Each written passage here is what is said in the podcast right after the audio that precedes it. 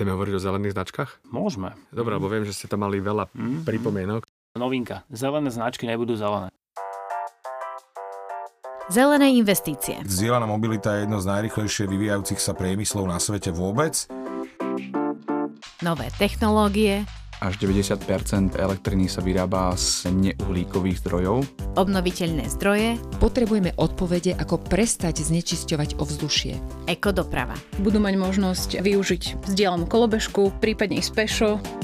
Toto je podcast Na plný prúd. Inak ja mám ešte veľa otázok. Informácie, rozhovory, rady a odpovede na najčastejšie otázky nielen o elektromobilite. Slovensko prechádza veľkou etapou transformácie automobilového priemyslu, ale súčasťou toho nie je len priemysel ako výroba, ale je to aj téma rozvoja využívania ekologickej mobility vo všeobecnosti a jednou veľkou témou je rozvoj elektromobility vo všetkých možných oblastiach. Samozrejme, pozeráme sa na auta osobné, ale pozeráme sa aj na to, ako zavádzame vozidla povedzme do logistiky, do flítov, taxislúžieb a podobne. A samozrejme pozeráme sa na to, ako zavádzame elektrické vozidla, povedzme ako autobusy alebo ako ťažké nákladné vozidlá. V tomto by nám mal pomôcť nový akčný plán, ktorý pripravuje Ministerstvo hospodárstva pod vedením Tomáša Kakulu, generálneho riaditeľa sekcie konkurencieschopnosti. Vítajte, pán Kakula. Pekný deň, prajem. Pán Kakula, prečo sa pripravuje akčný plán? Myslím, že už dva roky, ak sa nemýlim. Ono to je niečo súčasťou veľkej reformy. Skúste toto priblížiť poslucháčom.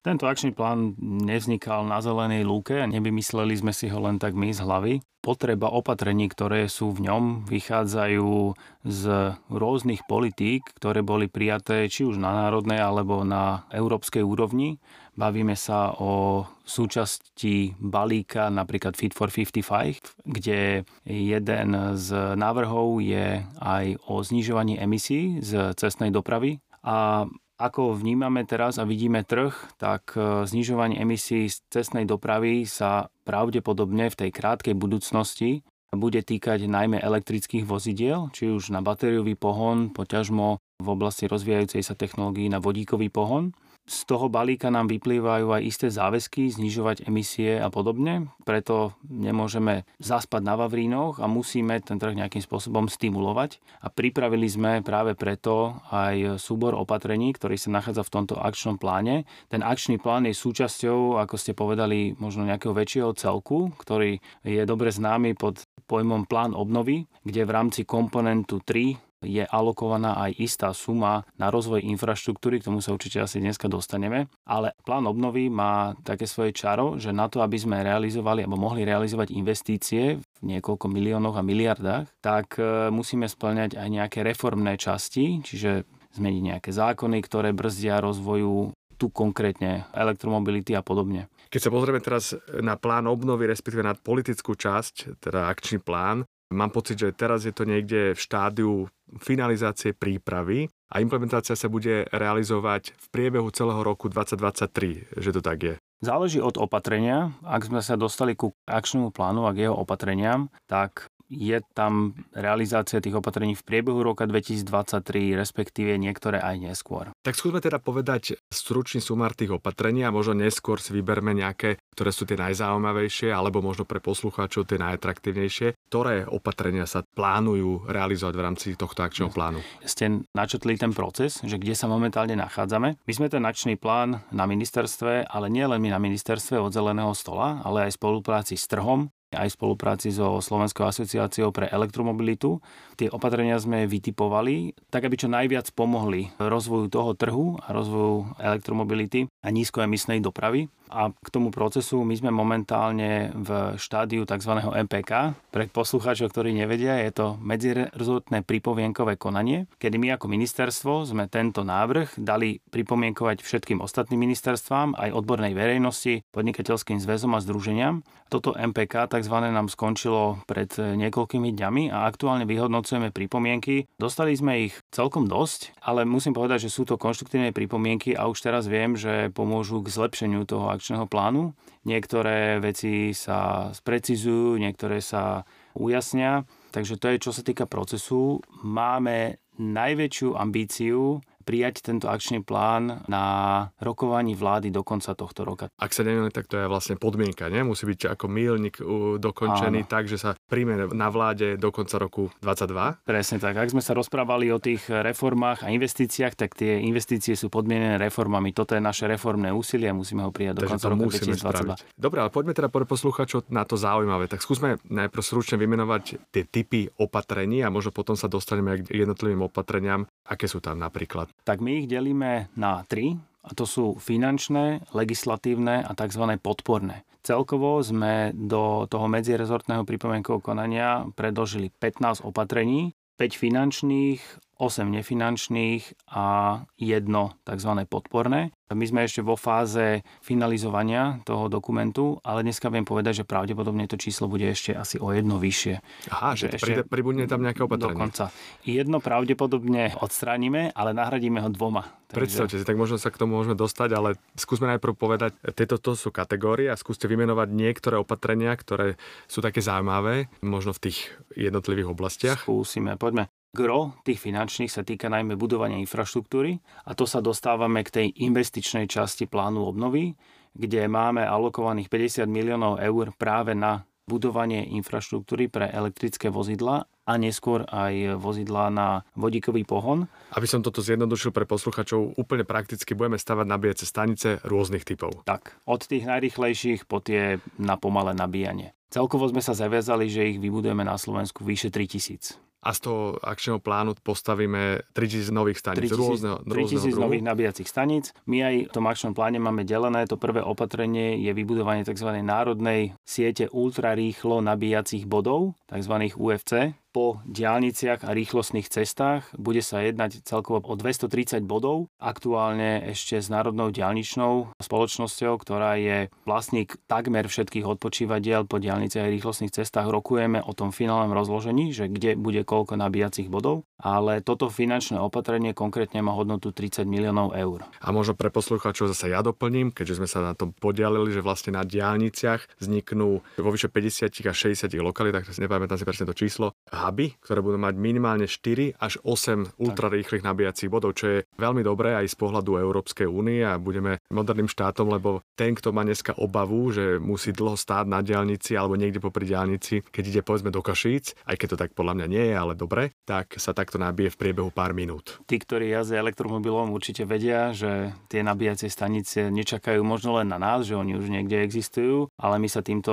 opatrením ich budeme snažiť e, akcelerovať ich budovanie a naozaj pokryť e, celé Slovensko. Mimochodom, e, toto opatrenie budeme musieť realizovať aj vzhľadom na záväzky, ktoré máme alebo budeme mať po prijatí nariadenia Európskej únie o budovaní infraštruktúry pre alternatívne paliva, ktorá nás zavezuje práve mať takéto vysokorýchlostné nabíjacie body na tzv. TNT koridoroch. To sú u nás prakticky tie diálnice a tie rýchlostné cesty každých 60 km. Myslím si, že toto pokrieme úplne ľavou zadnou, takže už sa teším, keď eh, všetci elektromobilisti budú do Košíc môcť zastaviť nepoviem, že prakticky na každej pumpe, ale naozaj na veľa, veľa možnostiach, kde si nabiť vozidlo a naozaj v tých rýchlych 150 e, plus nabíjačkách. S týmto sme my osobne spokojní ako asociácia, pretože toto je tá mentálna bariéra pre mnohých, ako sa teda dostanem ďalej ako okolo mesta alebo v meste. Ale poďme sa teda pozrieť ešte na tú nabíjacú infraštruktúru tam, kde sa ľudia nabíjajú najčastejšie, a to je tá mestská infraštruktúra.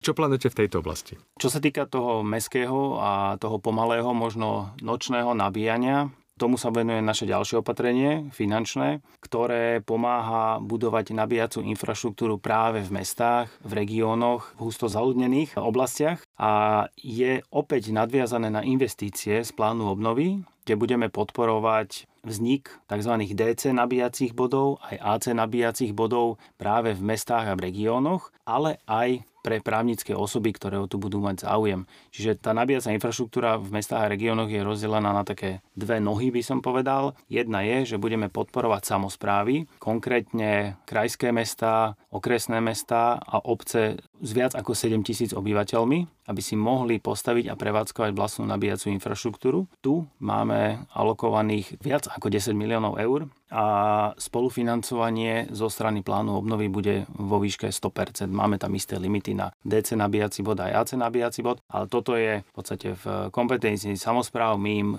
finančne alebo prípadne metodicky pomáhame. A tá druhá časť sa bude týkať e, právnických osôb, kde bude trošku nižšie spolufinancovanie 50% a máme na to vyčlenených e, približne 10 miliónov eur. Možno tuto vysvetlím ešte pre poslucháčov. Vlastne tie AC stanice to sú tie normálne, také bež bežné, kde sa nabíjate v priebehu pár hodín a DC stanice sú teda rýchlo nabíjačky, ale nie sú to také tie ultra rýchle, ale sú to také rýchle, kde sa elektromobil nabije v priebehu jednej hodiny a čo je veľmi zaujímavé teda pre mesta naozaj e, môžu dostať 100%. Nepôjdem do detailov, pretože my k tomuto máme ešte ďalšiu epizódu podcastu a tejto budeme hovoriť presne s iným kolegom z ministerstva hospodárstva o detailoch tejto výzve.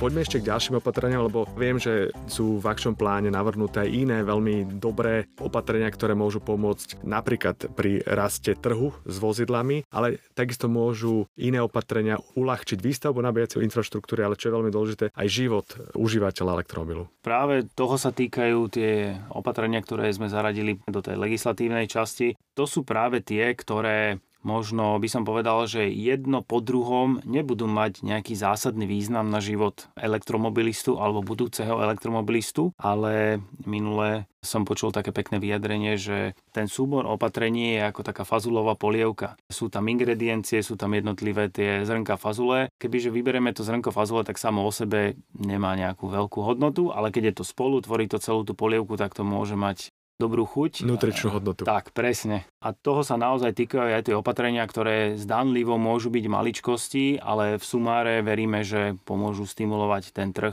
Dobre, ale poďme hovoriť teda o konkrétne, ktoré to sú. Hovoríte o finančných, respektíve o legislatívnych, tak skúsme povedať teda príklady. Ja by som povedal taký pekný príklad. Eh, mnoho z nás býva vo veľkých obytných domov alebo v panelákoch, ktoré majú možno nejakú podzemnú garáž, ak teda niekto má šťastie a má ten modernejší. A ak nejaký elektromobilista nás počúva, tak asi vie, že ak si chcel na stenu svojho vlastného parkovacieho miesta vybudovať wallbox, tak to možno v tých väčších domoch nemal až také jednoduché, pretože si musel vypýtať e, súhlas minimálne 50% spoluvlastníkov toho priestoru na to, aby tam mohol spraviť takýto zásah. My sa snažíme tento princíp zjednodušiť, volá sa tzv. right to plug, aby nemusel e, tento žiadateľ dostať 50% áno, ale on oznámi, milí susedia, rád by som si tu vybudoval wallbox, väčšinou naozaj ostatných susedov máme skúsenosť, že sa to veľmi netýka, on si dá na svoju stenu wallbox, maximálne po strope bude mať privedený kábel a podobne. A jeho milí susedia budú mať povedzme 15 dní, 30 dní na to, aby sa vyjadrili. A ak sa nenájde nejaké množstvo, povedzme 30% e, z tých, ktorí by nesúhlasili, ten daný obyvateľ si tam môže vybudovať wallbox. Toto môžem nejak potvrdiť, lebo na tomto pracujú nielen Slovensko, toto už zavadzajú aj iné západné krajiny a dokonca sa to stáva štandardom v európskej legislatíve. Aktuálne sa pripravuje už druhá smernica o energetickej efektivnosti budov a tam vlastne takéto zjednodušenie toho procesu výstavby nabíjacích staníc v garážach už bude zahrnuté. Je skvelé, že to uľahčíme na Slovensku ľuďom, ktorí si chcú takto zaviesť nabíjačky práve v garážach. Čo ale zaujímavé, ďalšie opatrenia hovoria aj o nejakých peniazoch. To bude zaujímať mnohých, napríklad firmy, daňové úlavy alebo finančne nejaké opatrenia, ktoré zvýhodnia využívanie elektrických vozidel. Áno, ďalšie opatrenie, ktoré sa k nám dostalo z trhu ako možné zjednodušenie najmä života firemných zákazníkov a firemných používateľov elektromobilov je to, ak má povedzme zamestnanec pridelené elektrické vozidlo a istú časť tých nabíjacích cyklov tvorí doma. Dnes neexistuje systém, ako by si firma mohla tieto náklady uplatniť vo svojom účtovníctve ako daňovo uznateľný náklad. My navrhujeme, aby firma podľa istého koeficientu, podľa istej sumy za 1 kWh mohla mať uznaný náklad na tento elektromobil bez ohľadu na to, kde sa nabíja. Vieme, že ak sa nabíja na verejne prístupnej infraštruktúre, tak existujú o tom nejaké faktúry a bločky, ale ak si ho daný zamestnanec nabíja doma, dneska je veľmi ťažké nejakým spôsobom určiť, koľko ten elektromobil e, skonzumoval energie a častokrát tí zamestnávateľia ale prispievajú zamestnancom na nabíjanie elektromobilu aj doma, ale naspäť e, si to nemôžu dať do účtovníctva. Tu sme sa trošku inšpirovali českým modelom, ktorý má niečo podobné zavedené, čiže v podstate bude to zvýšenie nákladových položiek firiem Super, lebo toto v Čechách už platí a toto naozaj zjednoduší firmám život. Čo tak princíp znečistovateľ platí, lebo aj to tam je a čo ty myslíte? Ja môžem teda uviesť, že u nás je to tristné s vekom vozidiel. Máme jeden z najstarších vozových parkov v Európskej únii, samozrejme z rôznych dôvodov, aj z historických. Tam čo plánujete zaviesť? Jedno z opatrení tzv. legislatívnych sa presne volá znečisťovateľ platí. Budeme mať snahu presadiť zmeny v oblasti registrácie vozidiel. Konkrétne dneska všetci vieme, že e, registrácia vozidiel, tzv. ten registračný poplatok sa platí podľa výkonu. Budeme mať snahu toto zmeniť, aby ten prihlasovateľ, prevádzkovateľ vozidla platil podľa normovaných emisí. Čo je inak zaujímavé ešte, že nielen podľa výkonu, ale u nás je to ešte preferencie starých vozidiel. To znamená, preto to majú ľudia lacné zaregistrovať staré auto, ktoré dovezú povedzme z Nemecka a takéto auta sú častokrát e, výrazne lacnejšie ako nové autá, ktoré majú výrazne lepšie emisie. Tu musím prezradiť možno trošku z kuchyne, že toto opatrenie je potenciálne trošku citlivé, najmä na potenciálne výpadky z príjmov zo štátneho rozpočtu ale určite sa dá nastaviť tak, aby bolo minimálne zo začiatku rozpočtovo neutrálne a zároveň preferovalo tie vozidlá, ktoré majú ekologickejší pohon. Ľudia často spomínajú aj médiá, dotácie na elektromobily. Ja vždy opakujem, že ideálny svet by bol taký, kedy by platili viacej za auto, ktoré produkuje viacej emisí. To znamená, už od začiatku by to bolo zohľadnené a ten, ktorý by produkoval menej emisí, tak by platil menšie priebežné poplatky. Ale keďže to u nás nie je zavedené, tak prirodzene sa každý pýta na dotáciu, to znamená to pozitívne zvýhodnenie. S tým uvažujete? Uvažujeme ale musím otvorene povedať, že napriek tomu, že sme zahrnuli toto finančné opatrenie, prípravu dotačného mechanizmu na bezemisné vozidla aj do akčného plánu, nie je úplne jasné, či sa v skutočnosti bude aj realizovať. Ako sa hovorí, na prvom mieste sú vždy až peniaze. Takže momentálne sme vo fáze, kedy hľadáme zdroje, z ktorých by sa tento dotačný mechanizmus eh, mohol vytvoriť asi všetci evidujeme tú realitu okolo, aj e, ohľadom rozpočtu, ohľadom schodku rozpočtového a podobne, takže naozaj tie zdroje sa hľadajú pomerne ťažko. Musím povedať, že samozrejme pozeráme sa aj inde, než do štátneho rozpočtu. Zatiaľ, žiaľ, nie sme úplne úspešní, ale teda my to nezdávame a ja hovorím, že keď nás vykopnú dverami, tak e, prídeme oknom, takže pýtame sa aj druhý, aj tretí krát a uvedomujeme si, že toto je naozaj e, taký ten hlavný stimulátor rozvoja trhu Naozaj je to asi najvýraznejšie, najpopulárnejšie opatrenia, najviac sa o tom rozpráva aj v minulosti. Momentálne žiaľ musím teda povedať, že nemáme ho finančne kryté. Na druhej strane poviem, že aj v minulosti sme razili stratégiu, že Chceli by sme sa zamerať primárne na budovanie tej infraštruktúry, aby keď už elektromobilista sa rozhodne, že prejde na ekologický pohon, aby naozaj mal e, tú užívateľskú skúsenosť e, dobrú a aby nemal problém sa nabiť. Zároveň ale z odborného hľadiska poviem, že pokiaľ budeme mať veľa nabíjačiek, čo už aj dneska máme, ten pomer je úplne skvelý, tak ich využitie je veľmi nízke, takže očakávať, že niekto bude stavať nabíjačky bez toho, aby tu bol nejaký reálny, reálna potreba nabíjať je možno trochu idealistická. Tuto musím zase povedať, že ten ako keby čas hrá proti nám, respektíve proti významu tohto opatrenia, pretože rôzne štúdie hovoria, že cenová parita vozidiel z tých e, batériových elektrických a povedzme naftových alebo benzínových bude dosiahnutá možno v roku 2025, možno 4, možno 6, je tam nejaký takýto rozstrel. Čiže ako keby čím e, neskôr budeme my otáľať s zavedením tohto opatrenia, tak musím povedať, že tým bude mať menšiu pridanú hodnotu ho zavádzať, pretože naozaj tie batériové elektrické vozidlá sa cenovo začínajú a čím ďalej, tým viac sa budú približovať tým e, bežným na spalovací pohon. V zahraničí máme skúsenosť, že fungujú iné značky, zelené často, tak na tých vozidlách, teda, ktoré sú nízkoemisné alebo bezemisné. Tu niečo pripravuje ministerstvo hospodárstva v rámci akčného plánu? Tie zelené značky, ktoré sú veľmi dôverne známe všetkým motoristom a naozaj na prvý pohľad odlišujú vozidla s nízkoemisným pohonom, boli zavedené v zmysle akčného plánu, toho prvého, ktorý sme mali prijatý v roku 2019.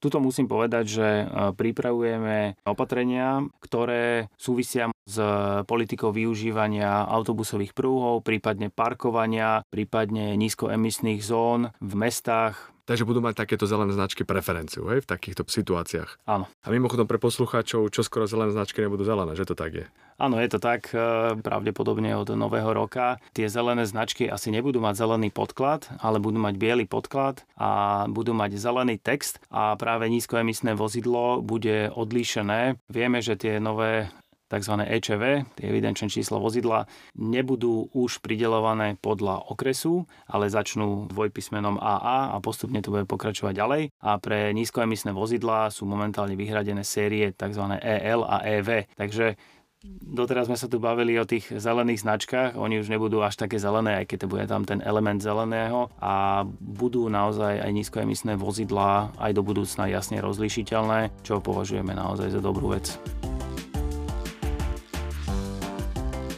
Je tu záver dnešnej epizódy. Vypočuť si nás môžete na platformách Apple, Spotify a Google Podcast. Vaše otázky a pripomienky píšte na mail krizansky.seva.sk alebo nechajte odkaz na našom Facebooku Slovenskej asociácie pre elektromobilitu. Tento podcast vznikol ako iniciatíva Slovenskej asociácie pre elektromobilitu. Produkcia strich podcastu Oksana Ferancová. Ja som Patrik Kryžanský a želám vám šťastnú jazdu na plný prúd. No a to je všetko, čo máme nahrať? Že teraz už čakáme?